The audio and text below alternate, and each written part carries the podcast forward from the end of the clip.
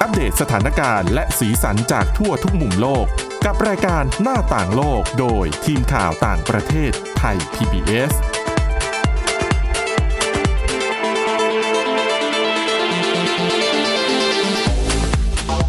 ต้อนรับคุณผู้ฟังเข้าสู่รายการหน้าต่างโลกค่ะ วันนี้นะคะ พบกับคุณวินิษฐาจิตกรีและดิฉันสวรักษ์จากวิวัฒนาคุณค่ะ สวัสดีค่ะ อ่วันนี้เรามีเรื่องราวของการท่องเที่ยวนะคะ แต่ท่องเที่ยวนอกโลก อืม อ่ะอันนี้อาจจะเหมาะสำหรับคนกระเป๋าหนักสักหน่อย หนักมาก ๆ ด้วย นะคะ แต่ว่าเรามีหลายรูปแบบนะคะ มีหลายระดับราคา มาให้คุณผู้ฟังนั้นได้ลองพิจารณาดูว่าไหวไหมอยาก ค่ะ ไปหรือเปล่าคุ้มค่าไหมนะคะ อ่ะไปดูโครงการแรกกันก่อนนะคะ อันนี้เรียกว่าเป็นการเที่ยวขอบอวกาศ คือไม่ได้ขึ้นไปในห้วงอวกาศแบบเต็มตัวโดยยานอวกาศเหมือนกับโครงการอื่นๆ ที่เรา ค่ะ เคยเห็นเป็นข่าวไปแล้วนะคะ โครงการนี้มีชื่อว่า Space Perspective นะคะ ลักษณะเนี่ยมันเป็นเหมือนบอลลูน อืม นะคะ แล้วบอลลูนที่ว่านี้เนี่ยเขาบอกว่าจะมีพื้นที่เท่ากับสนามฟุตบอลก็คือกว้าง 105 เมตรคูณ 68 เมตร ประมาณนั้นมีพื้นที่ประมาณ 7,140 ตารางเมตร ลักษณะก็คืออย่างที่บอกก็จะเป็นทรงดูจากภาพกราฟิกอะนะคะ เป็นทรงกลมๆ แล้วก็จะมีกระจกรอบด้านก็คือเมื่อขึ้นไปถึงขอบอวกาศแล้วเนี่ย จะมองเห็นมุมแบบ 360 องศา อ๋อ ด้วยความที่เป็นบอลลูน ก็เลย ใช่ สสะดวกที่จะมองได้รอบทิศทางว่างั้น ใช่นะคะ เพราะว่าเขาก็จะยังมีสายโยงที่ติดอยู่กับพื้นโลก อ๋อ นะคะ ก็รูปแบบการท่องเที่ยวนี่เขาบอกว่าจะเป็นแบบหรูหราเลยนะคะ เพราะว่าคุณจะต้องใช้เวลาเดินทางไปกลับรวมทั้งหมดเนี่ยหกชั่วโมงด้วยกัน ค่ะ วิธีการก็คือเขาก็จะค่อยๆ ปล่อยบอลลูนขึ้นไปในบนขอบอวกาศนะคะ เป็นระยะทางห่างจากพื้นโลก 32 กิโลเมตรอือหือใช้เวลาขึ้นประมาณ 2 ชั่วโมง พอขึ้นไปแล้วเนี่ยมันก็จะค้างอยู่บนนั้นแล้วก็ใช้เวลาอยู่บนนั้น ซึ่งบนนั้นเนี่ยนะคะ ก็จะมีบาร์เครื่องดื่มให้ แล้วก็น่าจะมีอาหารว่างเสิร์ฟให้ด้วย แล้วก็จะมีห้องน้ำแล้วก็มีโซฟาให้นั่งพักพักผ่อน ดูก้นก็ค่อนข้างจะสบายดีนะคะ แล้วก็พื้นที่กว้างขวาง แต่ว่าการเดินทางในแต่ละเที่ยวเขารับผู้โดยสารแค่ 8 คนเท่านั้น อืม บวกนักบินอีกหนึ่งคน ค่ะ อือหือนะคะ ก็ถือว่าเป็นประสบการณ์การท่องอวกาศแบบหรูหรา ก็บอกว่าต่อให้เราไม่ได้ขึ้นไปในห้วงอวกาศ เหมือนกับการเดินทางการเดินทางด้วยยานอวกาศ แต่เขาบอกว่ารับรองว่าวิวเนี่ยสวยขาดใจแน่นอน เพราะว่าคุณจะเห็นขอบฟ้า ขอบจักรวาลน่ะที่มันตัดกับโลกอ่ะ ก็คือขอบ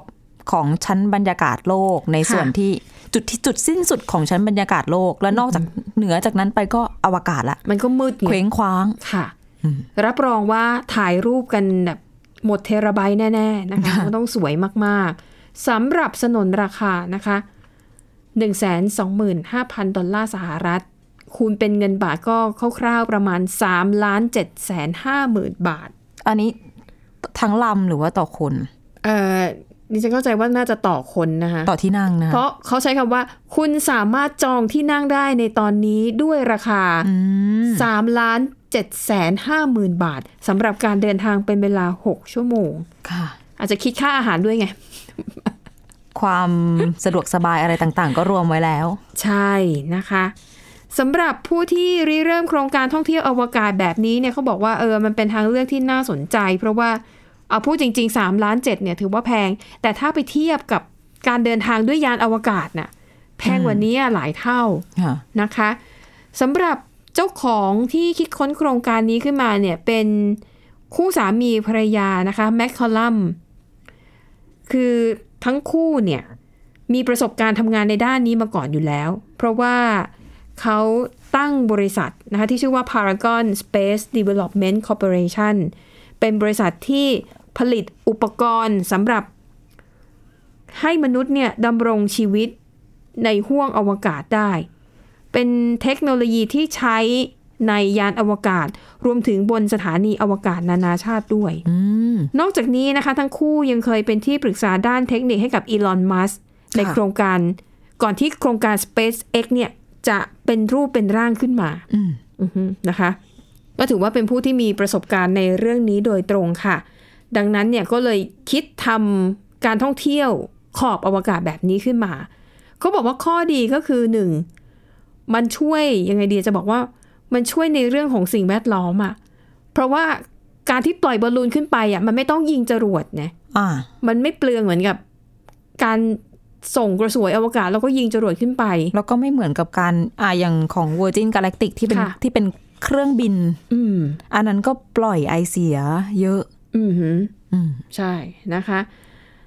แต่อันเนี้ยคือมันใช้เป็นลักษณะของบอลลูนใช่ไหม ค่ะ นะคะ ซึ่งก๊าซที่เขาใช้เนี่ยนะคะ ตอนนี้เขายังใช้ก๊าซฮีเลียมอยู่ อืม แก๊สฮีเลียมเนี่ย เป็น แก๊สตัวเดียวกับที่ใช้ในลูกโป่งเวลา ลูกโป่งที่มันลอยได้กับลอยไม่ได้ คุณผู้ฟังไม่รู้จะรู้ ลูกโป่ง หรือเปา สวรรค์ โอเค ใช่ ลูกโป่งสวรรค์ที่มันลอยได้อะมันคือเขาใส่ก๊าซฮีเลียม ซึ่ง ที่ มัน เอาไว้ เบากว่าอากาศ ไว้เปิดงานกีฬาสีโรงเรียน ใช่ ที่เป็นแผ่นป้ายแล้วลอย ใช่ ไปนู่น แต่ถ้าเป็นลูกโป่งที่เราเป่าเองเนี่ยคุณพ่อคุณแม่เป่าเองที่ลูกๆเนี่ยอันนั้นเนี่ยยังไงก็ไม่ลอย คือ เพ ล ราะ ง มัเป็ พื้นอย่างเดียว ลมธรรมดานะคะ ซึ่งบอลลูนของการท่องขอบอวกาศเนี่ยในช่วงนี้เขายังใช้แก๊สฮีเลียมอยู่ แต่เขาบอกว่าในอนาคตเนี่ยจะเปลี่ยนเป็นไฮโดรเจน จริง ๆ ฮีเลียมในบอลลูนก็มีการใช้ในบอลลูนสำรวจ ค่ะ สภาพอากาศด้วย อืม ทุกวันนี้น่าจะเป็นอะไรที่คล้าย ๆ กัน ใช่ แต่ไฮโดรเจนก็อันตรายเหมือนกันนะ ติดไฟเอ่ยอะไรเอ่ย อืม ต้องไปดูนวัตกรรม ใช่ ต่อไปในอนาคต ต้องไปดูนวัตกรรมนะคะอ่ะดังนั้นเขาก็บอกว่าอันนี้ก็น่าจะเป็นการท่องเที่ยวอีกรูปแบบอีกรูปแบบหนึ่งที่น่าจะมีคนให้ความสนใจมากขึ้น เพราะหนึ่งราคามันก็ถือว่าถูกกว่าการขึ้นยานอวกาศ แล้วก็ไม่รู้ว่าจะต้องรอคิวอีกนานแค่ไหนกว่าจะได้ไปนะคะ แล้วก็เราอาจจะได้เห็นลูกค้าที่เป็นคนรวย เช่น อาจจะอยาก ซื้อเป็นของขวัญวันเกิด ให้คนที่รักอะไรอย่างเงี้ หมายยถึงว่าราคามันก็ยัง ไหวสำหรับคนมี ม เงิน หาเศรษฐีใช่อือฮึ เป็นมหาเศรษฐีก็ยังไปได้ ไม่ถึงกับต้องเป็นอภิมหาเศรษฐี อือฮึ อืม นะคะ และอย่างที่บอกขึ้นไปได้ครั้งละ 8 คนบวกนักบิน 1 คนก็แบบแบบเป็นสักครอบครัวหนึงอะไรอย่างเงี้ย อ่ะพอดี อ่ะขึ้นไปฉลองอะไรกันบนนั้นก็ แม้กระทั่ง อาจจะไปจัดงานแต่งงานบนนั้นก็ยังทำได้ โอ้โห นะคะ น่าสนใจทีเดียวเอ่อแต่เขาบอกว่าในอนาคตเนี่ยนะคะ ก็อาจจะไม่ได้เน้นเรื่องของการท่องเที่ยวอย่างเดียวเท่านั้น แต่อาจจะให้เช่าเพื่อทำการทดสอบทางวิทยาศาสตร์ อ๋ออื มก็เรียกว่าใช้บริการได้แบบหลากหลายรูปแบบ พอขึ้นไปสูงขนาดนั้นเนี่ย ความกดอากาศอะไรความชื้น อุณหภูมิอะไรก็น่าจะต่างจากที่เรายืนอยู่ตรงนี้เยอะเนาะ ใช่ค่ะ ก็สูงเหนือพื้นโลก 32 กิโลเมตรอ่ะ ค่ะ นะคะอ่ะนั่นก็คือ การท่องเที่ยวอวกาศ ซึ่งตอนเนี้ยต้องยอมรับว่ามันมีหลายรูปแบบ มาก แล้วก็มีการแข่งขันกันสูงมากนะคะ อย่างก่อนหน้านี้เนี่ยก็มีอะไรในลักษณะนี้เหมือนกัน ต้องบอกว่า ในรท่องเที่ยวในเชิงอวกาศ ปีนี้ 3-4 เจ้าแล้วนะ ค่ะ Virgin Galactic อืม ของ Richard Branson ค่ะ Blue Origin แล้วก็ล่าสุด SpaceX ของ Elon Musk ก็เปิดตัว ค่ะ Inspiration อืม 4 อันนั้นออกไปโคจรรอบโลกเลย ถ้าของ ค่ะ Blue Origin ก็ขึ้นไปตรงขอบอวกาศ Virgin Galactic ก็เช่นกัน แต่ว่ามีดิฉันมีอีกเจ้าหนึ่งที่ทำมาก่อนเพื่อน ค่ะ แต่ไม่ได้แตะขอบอวกาศอะไรกับเขานะ ค่ะ เป็นจุดขายเนี่ยจะเน้นเรื่องของการสัมผัสประสบการณ์ แบบลอยเคว้งคว้างเสมือนอยู่ในอวกาศ อืม ประสบการณ์ภาวะไรน้ำหนักภาวะไรแรงโน้มถ่วงนี่แหละ ค่ะ บริษัทนี้เขาชื่อ Zero G Corporation อยู่ที่ อืม สหรัฐอเมริกา ค่ะ เขาทำอะไร เขาให้บริการเขาเรียกทัวร์ไร้น้ำหนักอันเนี้ยว่า Zero Gravity Experience ก็ตรงตัวเลยเป็นการสัมผัสประสบการณ์ไร้แรงโน้มถ่วง ค่ะ ทัวร์ยังไง เขาจะดัดแปลงเครื่องบินเป็น Boeing 727นี่แหละ ค่ะ แต่ว่าข้างในเนี่ยถ้าเกิดคุณผู้ฟังได้เห็นภาพก็คือจะไม่มีที่นั่งไม่มีอะไรเลย อืม มันก็จะเป็นห้องโดยสารโล่งๆ ข้างล่างก็คือมีเบาะบุ ค่ะ ไว้ แล้ว อืม รอบๆก็มีการกระแทกนั่นแหละ ค่ะ ซึ่งในส่วนเนี้ยผู้โดยสารก็จะอยู่ข้างใน เสร็จแล้วตัวเครื่องบินเนี่ยก็จะเทคออฟก็จะขึ้นไป สู่ระดับความสูง 24,000 ฟีต เสร็จแล้วยังไม่พอนะ ค่ะ นักบินจะเชิดหัวเครื่องบินขึ้นไต่ระดับขึ้นไป แล้วแนวทางการบินมันจะเปลี่ยนเป็น เขาเรียกว่า แนวโค้งพาราโบลา อืม เส้นโค้งที่โค้งชันๆหน่อย ค่ะ แล้วจังหวะที่ตัวเครื่องมันขึ้นไปถึงความสูง แบบยอดสุดของโค้งอะ ค่ะ มันจะเกิดภาวะไรน้ำหนักขึ้น อืม ทำให้คนที่โดยสารอยู่ข้างในเครื่องเนี่ย จากที่นั่งอยู่กับพื้น ค่ะ เครื่องใช่ไหมก็ลอย อืม แล้วเหมือนอยู่ในอวกาศเลย ก็อาจจะลองแบบบีบน้ำออกมาจากขวดน้ำมันก็จะ ค่ะ เป็นมันก็จะไม่ได้เป็นสายน้ำอ่ะ ก็จะเป็นหยดน้ำแล้วก็ลอยกลม ใช่ ๆลอยอยู่ ล ใน อย อว ตุ๊ก กาศ ป่อง ในอากาศอืม ถูกนั่นแหละค่ะ และอื่นๆก็จะมีการแบบทดลองตีลังกง ตีลังกาอะไรกันก็ว่าไป แล้วแบบเนี้ยจะอยู่ได้ประมาณ 20-30 วินาที อืมค่ะ แล้วเครื่องบินก็จะค่อยๆ ปักอ่ะ ลดระดับเพดานบินลง แต่ยังไม่จบการ ค่ะ ท่องเที่ยวนะ เขาจะวนบินวนแบบเนี้ยอีก อื ทั้งหมด 15 รอบ ค่ะ รวมเวลาบินตั้งแต่ขึ้นจากพื้นเนี่ย 90 นาที อืม แล้วขึ้นไปก็วน 15 รอบ ได้สัมผัสกับประสบการณ์ประสบการณ์ในภาวะไรแรงโน้มถ่วง 15 รอบ คงอืม อืม ก็สำหรับใครที่สนใจว่า เออ ค่ะ ไม่ได้ถึงกับอยากไปอวกาศหรอกอยากรู้เฉยๆว่าไรแรงโน้มถ่วงจะเป็นยังไง หรือว่าสำหรับการเตรียมตัวก่อนจะไปทัวร์อวกา ศ อ๋อ เพราะว่าถ้าไปย้อนดูประวัติบริษัทนี้เนี่ยอีลอนมัสเองอะ ค่ะ ก่อนจะทำยานอวกาศเองเนี่ย ค่ะ ไปเป็นนักท่องเที่ยวของบริษัทนี้มาแล้ว อืม เพราะว่าเขาเปิดให้บริการมาตั้งแต่ปี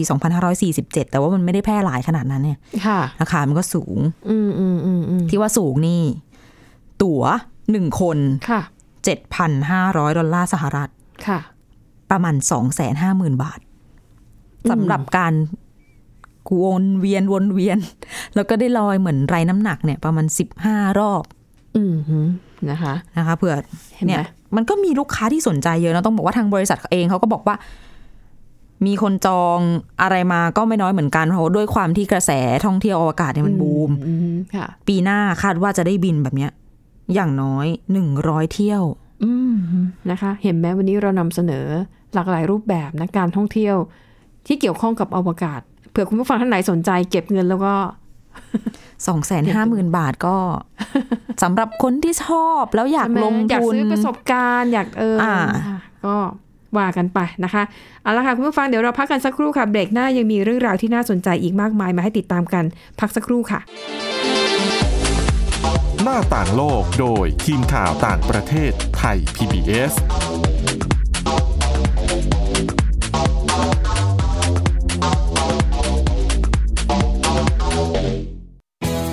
ไทย PBS Digital Radio Infotainment for All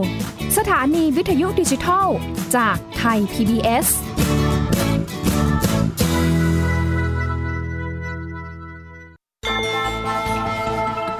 ไทย PBS เป็นสื่อสาธารณะ มีพันธกิจหลักคือการผลิตข่าวสาร สาระและบันเทิง ให้บริการสังคมทั้งการแพร่ภาพ และการกระจายเสียงโดยไม่แสวงหากำไรและไม่มีโฆษณา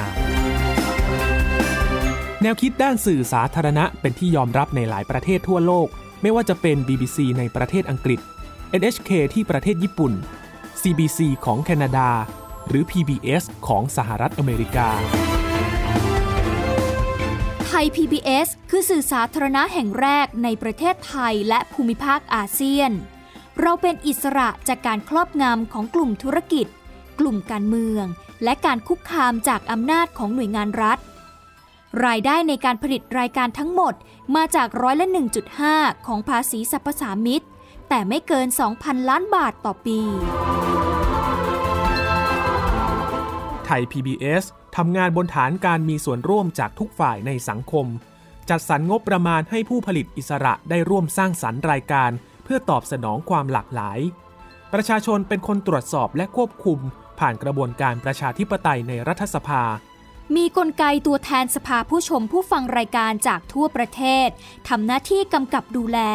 และรับฟังเสิ่งสะท้อนจากสังคม ให้ไทย PBS ได้พัฒนาผลงานที่มีคุณภาพมากขึ้น ไทย PBS พื้นที่การเรียนรู้สำหรับ สำหรับทุ ทุ ก ก ค คน น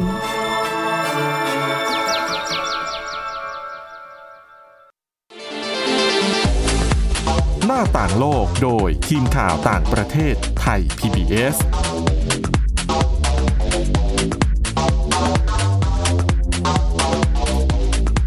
กลับเข้าสู่ช่วงที่ 2 ของรายการหน้าต่างโลกค่ะ เบรกนี้ยังคงอยู่ที่เรื่องของการท่องเที่ยวนะคะ แต่ว่าจะเป็นบ นพื้นโลกแล้วคราวนี้ ค่ะ ไปที่เมืองเวนิสของอิตาลีนะคะ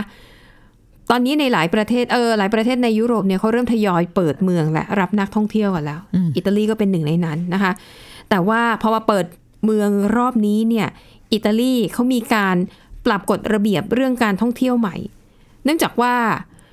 ก่อนหน้าที่จะเกิดโควิด -19 นะคะ ในอิตาลีเนี่ยหลาย ๆ เมืองที่เป็นเมืองท่องเที่ยวโดยเฉพาะเวนิสซึ่งเป็นเมืองที่ขึ้นชื่อเรื่องเรือกอนโดล่า ค่ะ ที่แบบล่องไปตามคลองอะไรอย่างเงี้ยนะคะ อิตาลีเนี่ยเจอปัญหาว่านักท่องเที่ยวชาวต่างชาติเนี่ยเข้ามาแออัดกันอยู่ในเมืองเนี่ยเยอะเกินไป จนทำให้มันการท่องเที่ยวไม่สนุกอะนะคะ แล้วก็จะซื้อจะกินอะไรมันก็เหมือนกับมีคนแบบมาแย่งชิงกันไปหมดนะคะ ทีนี้พอเปิดเมืองหลังโควิด -19 สถานการณ์ค่อย ๆ ทุเลาลงอะทางการเมืองเวนิสนะคะ ก็เลยปรับมาตรการใหม่ค่ะ ด้วยการเก็บเงินค่าเข้าเมือง จากนักท่องเที่ยวชาวต่างชาตินะคะ เป้าหมายก็คือ ถ้าใครไม่อยากเสียเงินค่าธรรมเนียมเยอะเนี่ยก็ต้องเลือกช่วงเวลาที่คนไม่แออัด อ๋อ เพราะว่าค่าธรรมเนียมเนี่ยมันมีเรทอยู่ เริ่มตั้งแต่ 3 ยูโรถึง 10 ยูโร ก็คือประมาณ 120 บาทถึง 390 บาท อันนี้ขึ้นอยู่กับเรียกว่าอะไรช่วงฤดูของการท่องเที่ยว ถ้าช่วงไหนเป็นช่วงไฮซีซั่นค่าเข้าเมืองจะแพงนิดนึง แหมก็คล้ายๆแบบค่าโรงแรมอะไรอย่างนี้เลยนะ อ๋ออ๋อใช่ใช่ใช่เปรียบเทียบอย่างนั้นก็ได้อยู่นะคะ แล้วก็นอกจากนี้ค่ะเออทางการอิตาลีเนี่ยเขายังได้ติดตั้งติดตั้งระบบ ติดตามตัวที่คือแค่ใช้กล้องอะวงจรปิดน่ะสแกนใบหน้าก็รู้เลยว่า คนคนนี้เป็นใครมาจากไหนชื่ออะไรเดินทางเขาคือข้อมูลขึ้นหมดทุกอย่าง อืม ในเมืองเวนิสนะคะมีการติดตั้งกล้องวงจรปิดถึง 468 ตัวนะคะ แล้วก็มีระบบการติดตามตัวผ่านทางโทรศัพท์มือถือนะคะ ก็สามารถแยกแยะได้ทันทีว่า ใครเป็นชาวเมือง ใครเป็นนักท่องเที่ยว ค่ะ นะคะ แล้วก็ทุกๆ 15 นาทีค่ะ เจ้าหน้าที่เนี่ยจะมีการตรวจสอบนะคะภาพจากกล้องวงจรปิดว่า มีจุดไหนที่มีคนแออัดเยอะเกินไปหรือเปล่ามีเหตุ มีคดีอาชญากรรมเกิดขึ้นไหม หรือว่าในคลองเนี่ย มีเรือกอนโดล่าเยอะเกินไปจนทำให้แบบการการสัญจรทางเรือ ติดขัดหรือเปล่านะ รวมถึงความปลอดภัยในแง่ต่างๆ ของการเดินเรือด้วย ซึ่งทั้งหมดนี้นะคะก็เป็นมาตรการที่อิตาลีนำมาใช้เนี่ยเพราะบอกว่าอยากจะให้การท่องเที่ยวในเมืองนี้เนี่ยเป็นไปอย่างยั่งยืน เพราะว่าแต่ละปีเนี่ยนะคะ ช่วงก่อนเกิดโควิดนะคะมีนักท่องเที่ยวไปเยือนเมืองเวนิสเนี่ย25 ล้านคน โอ้โห อืมแล้วก็แน่นอนนะคะว่าพอเกิดการระบาดของโควิด -19 เนี่ยก็ต้องปิดเมืองปิดประเทศ ก็ถือว่าเป็นโอกาสในการฟื้นฟู แล้วก็ปรับกฎระเบียบใหม่ เพื่อให้การท่องเที่ยวในอิตาลีนั้นมันมันน่าอภิรมย์มากขึ้นนะคะ แต่ทีนี้เนี่ยทางการอิตาลีเออทางการเมืองเวนิสนะคะก็ยังไม่ได้ตัดสินใจว่า ต้องมีสัดส่วนของคนเท่าไหร่ถึงจะถือได้ว่าแออัด อืม คือมันยังไม่ได้มีเกณฑ์ตัดสินอันเนี้ยนะคะ ซึ่งโครงการเอ่อเหล่านี้เนี่ยนะคะก็บอกว่านักท่องเที่ยวเนี่ยจะต้องเรียกว่าจองผ่านระบบออนไลน์มาก่อน ว่าต้องการจะเดินทางเข้าเมืองใน ค่ะ วันไหนบ้าง อ่า แล้วก็ต้องเสียค่าใช้จ่ายเอ่อก่อนเดินทางมาถึงด้วยนะคะอ่ะอันนี้ก็ถือว่าเป็นการปรับตัว แม้ว่าผู้ประกอบการด้านการท่องเที่ยวในเวนิสบางคนอาจจะกังวลว่า พอไปเก็บเงินเพิ่มแบบเนี้ยเดี๋ยวนักท่องเที่ยวก็ไม่มาหรอก อืม นะคะแต่ทางการคิดว่าไม่น่าเป็นปัญหา เพราะว่าเมืองเวนิสก็เป็นเมืองท่องเที่ยวอันดับต้นๆแล้วก็ เป็นเมืองที่ใครๆก็อยากมา แล้วก็ดู คือ ค่าธรรมเนียมก็ไม่ได้แพงมากนะคุณมิถา ก็ สำหรับถ้าคนจะไปเที่ยวยุโรปจริงๆอ่ะ คือไปถึงนั่นแล้วอ่ะ เออ จะไปเมืองอื่น ใช่ ๆ แล้วไม่ไปเวนิสเลยก็แปลก แล้วการเสียเงินคือสูงสุดเนี่ยมัน 10 ยูโรใช่ไหมก็เกือบเกือบ400 บาท ๆ จริง ๆ ก็ไม่แย่นะ ถ้าสำหรับการไปเที่ยวก็ถือว่า เพราะว่าไปทางทริปมันจ่ายมากกว่านั้นเยอะ ใช่ จริง ๆ เวนิสก็มีปัญหาอื่นด้วยนะ อย่างที่ ค่ะ บอกว่ากอนโดล่าเรืออะไรติดขัดเขามีปัญหาเรื่องน้ำกัดเซาะตะลิ่ง แล้วก็โครงสร้างบ้านต่างๆ ริมคลองด้วยนะ จากเรือที่มันแน่นมันเยอะ หรือว่าวิ่งเร็วทำให้มีคลื่นน้ำซัดเนี่ย อืม อันนี้ก็อาจจะเป็นโอกาสในการแก้ปัญหาด้วย ค่ะนะคะอ่ะนั่นก็เป็นการท่องเที่ยวอีกรูปแบบหนึ่งค่ะ ทีนี้เรื่องต่อไปนะคะ อาจจะไม่ได้เกี่ยวกับการท่องเที่ยวแล้วแหละ แต่ว่าเป็นเกี่ยวกับเรื่องของการช่วยเหลือเยียวยาผู้ที่มีปัญหาทางสุขภาพจิต และอาจถึงคิดถึงขั้นคิดฆ่าตัวตาย ค่ะ นะคะ แต่อันนี้เนี่ยเป็นโครงการของ TikTok TikTok นี่ก็เป็นเป็นแอปพลิเคชันนะคะจากเมืองจีน แต่ แต่ก็ได้รับความนิยมไปทั่วโลก TikTok เนี่ยนะคะเป็นสื่อโซเชียลมีเดียที่ได้รับความนิยมมาก แล้วก็เขาเริ่มโครงการขึ้นมาค่ะ เป็นเรียกว่าอะไรนะ เป็นเป็นเป็นฟีเจอร์อะ อ่ะ เป็นหนึ่งในรูปแบบการใช้งานที่จะช่วยเหลือ ผู้ที่สมัครบัญชีกับเขาอะนะคะ โดยถ้าหากทางระบบเนี่ยตรวจสอบพบว่า ผู้ที่ใช้งานเนี่ยมีแนวโน้มที่อาจจะฆ่าตัวตาย ทาง TikTok เนี่ยจะขึ้นข้อความหรือคำเตือนที่จะให้ความช่วยเหลือกับคนเหล่านี้ ยกตัวอย่างเช่น ถ้าหากพบว่าผู้ใช้งานบางคนเนี่ยพิมพ์คำว่าสวิตไซหรือว่าฆ่าตัวตายหรืออา เช่น จะฆ่าตัวตายอย่างไรกระโดดน้ำที่ไหนดีข้อความในทำนองนี้ ถ้ามันปรากฏขึ้นบ่อย จนเข้าเกณฑ์นะคะ ในแอปพลิเคชันของ TikTok ค่ะ จะขึ้นข้อความเข้ามานะคะเอ่อประมาณว่า อันนี้คือเบอร์หรือว่าการติดต่อกับหน่วยงานที่ให้ความช่วยเหลือของคนที่อาจจะมีปัญหาเรื่องของสุขภาพจิต แล้วก็คิดฆ่าตัวตาย โดยจะขึ้นให้สอดคล้องกับแต่ละประเทศนะคะ อย่างถ้าเป็นเมืองไทย ซึ่งเมืองไทยตอนนี้ยังไม่ได้มีใช้นะคะ อย่างถ้าเป็นเมืองไทยเนี่ยก็อาจจะขึ้นว่าเบอร์ติดต่อหมายเลขสายด่วนของกรมสุขภาพจิต ปรึกษาปัญหาอะไรอย่างเงี้ย อืม นะคะหรือถ้าอย่างเป็นที่อังกฤษเป็นที่จีนหรือเป็นอะไรก็จะแบบขึ้นเป็นชื่อหน่วยงานที่มีอยู่ในประเทศนั้นๆนะคะเป้าหมายก็คืออ่ะเผื่อคนที่กำลังไม่สบายอกไม่สบายใจอย่างน้อยเนี่ยเห็นข้อความขึ้นมาแล้วรู้สึกว่าตัวเองเนี่ยยังมีทางเลือกนะยังมีหนทางพอที่จะแบบหาทางออกได้ ลองโทรไปสิ อาจจะช่วยให้เขาดีขึ้นโดยเฉพาะอย่างยิ่งในกรณีของคนที่ฆ่าตัวตายนะคะ เนื่องจากว่า TikTok เนี่ยก็เป็นหนึ่งในสื่อสังคมออนไลน์นะคะ ที่ก่อนหน้านี้เนี่ยก็ถูกวิพากษ์วิจารณ์อย่างหนักว่า เป็นสาเหตุหนึ่งที่ทำให้คนเนี่ยหดหู่เนื่องจากว่าคนส่วนใหญ่เวลาโพสต์ภาพหรือโพสต์เรื่องราวของตัวเอง มักจะโพสต์แต่สิ่งดีๆ อ๋อ ในขณะที่คนใช้งานถ้าหากว่าคนบางคนชีวิตจริงมันแย่อะ อ่ะ ตกงานอยู่ หรือว่ามีปัญหาเรื่องสุขภาพจิต เป็นโรคซึมเศร้า แล้วไปเห็นภาพเห็นข้อความของคนอื่น บอกโอ้ทำไมคนอื่น คนอื่นชีวิตดีจังเลยอะใคร ๆ ก็ชีวิตดีทั้งนั้น มันก็เหมือนกับคำเตือนก่อนหน้านี้ตั้งแต่ ค่ะ ที่มีแบบอินสตาแกรมเอยอะไรเอยว่าการที่ อืม ยิ่งใครมีปัญหาสุขภาพจิต ดู ค่ะ เลื่อนฟี ด ดูรูปดูวิดีโออะไรพวกเนี้ย ค่ะ ยิ่งดูยิ่งรู้สึกแย่ทำไมคนอื่น โอ้ทำไมคนนี้สวยทำไมคนนี้หุ่นดีทำไมคนนี้มีเงิน ใช่ ถือกระเป๋าแพงรถหรูอะไรก็ว่า ต้ ไป องนะคะ อันนี้ TikTok ก็อาจจะเห็นปัญหานี้ก็เลยอะอย่างน้อยก็ช่วยกันหามาตรการทางออกให้ อ่ะแต่ นะคะ สมมุติว่าเอาความเป็นจริงในทางปฏิบัติอะสมมุติสมมุติเลยนะ ค่ะ ใครจะฆ่าตัวตายอะถ้าจะถ้าจะเซิร์ชหาวิธีจริงๆอะ ค่ะ จะไปเซิร์ชใน t ิ k t o k เหรอ คะ อันนี้ที่ฉันสงสัย เพราะว่าอ่ะ ไม่หรือเขาอาจจะโพสต์ข้อความที่ระบายความรู้สึกตัวเอง เช่น วันนี้เบื่อจังเลยเหนื่อยจัง ฉันอยาก อ๋อ ไม่อยากอยู่แล้ว อยากลาโลกนี้ไปแล้ว อ่ะ หรือฆ่าตัวตายดีนะ อาจจะเป็นข้อความอะไรทำนองนี้ ที่ อ่ ระบบ ก็จริง AI จับได้ อืม นะคะแต่เขาบอกว่ามีวิธีหนึ่งนะคะ วิธีง่าย ๆ เลยนะ ถ้าใครหดหูให้เล่นกับแมว โอ้โห ไม่รู้จะช่วยได้ หรือเปล่าหรือปวดหัวหนักกว่าเดิม ไม่แน่ใจเหมือนกัน อืม แต่ว่าเรื่องแมวนี่ก็มีอะไรที่น่าสนใจเหมือนกันนะ ค่ะ เกี่ยวกับความคิดถึงเจ้าของ เราจะคิดว่ามีแต่สุนัขใช่ไหมที่คิดถึงเจ้าของ ค่ะ แล้วก็ดมกลิ่นเข้าของของเราในบ้าน ม เพื่อคลายคลายความเหงาคลายความคิดถึงเจ้านาย อืม แต่เขาบอกว่าแมวไม่ได้เป็นอย่างนั้น มนุษย์อาจจะดมกลิ่นของคนที่รักแล้วรู้สึกดีขึ้น อ๋อใช่ใช่ แต่ ค่ะ แมวไม่เลย อืม เขาทดลองให้แมวกับเจ้าของเนี่ยไปอยู่ในที่ที่ห้องที่ไม่เคยอยู่มาก่อนที่ ค่ะ แปลก อืม ๆแล้วให้เจ้าของเดินหนี อืม ทิ้งของที่มีกลิ่นของตัวเองเอาไว้ ค่ะ ปรากฏว่า แมวกว่า 30%ร้องเรียกหาเจ้าของหนักกว่าเดิม หรอหลั ทั้ ง ง จา ทที่มีกลิ่นอยู่นะ หรอ อืม เพราะอะไรเพราะว่าเขาน่าจะต้องการปฏิสัมพันธ์ทางสังคมมากกว่ากลิ่น อันนี้นักวิทยาศาสตร์สรุปมา คือแค่ได้กลิ่นอย่างเดียวอะเหมียวไม่พอ เหมียวขอตัวจริงตัว ขอ เป็น จอ ๆ ตัวเป็นเป็นๆใช่ไหม นะ อืม ดังนั้นใครที่ไม่ค่อยอยู่บ้านนานๆ ทิ้งข้าวทิ้งของไว้ให้แมว หรอ ก็ขอให้รู้ไว้ว่าแมวคิดถึงนะ ดิฉันน่ะไม่เชื่อเลยนะว่าแมวมันคิดถึงเราอะคือพอกลับถึง หลาย บ้าน คนพูดแบบนี้ ก็มันก็มองห่างตาแวบหนึ่งแล้วก็ทำธุระของมันต่อก็ไม่เห็นจะนานๆจะเข้ามาคอเคลียร์สักที ต้องหายต้องหายไปจากบ้านนานๆนะคะ หรอ อาการจะออก ฉันไม่ไม่เป็นนะ อาจจะแล้วแต่แมวละ เออ ซึ่งจุดเนี้ยดิฉันชอบสุนัขมากกว่า เรา อ่ะ หายไป 3 ชั่วโมงหรือ 3 วันความคิดถึงของมันเท่าเดิม คิดถึง มาก คือคิดถึงมาก สายสายก้นจนแบบห่างแทบจะหลุดน่ะ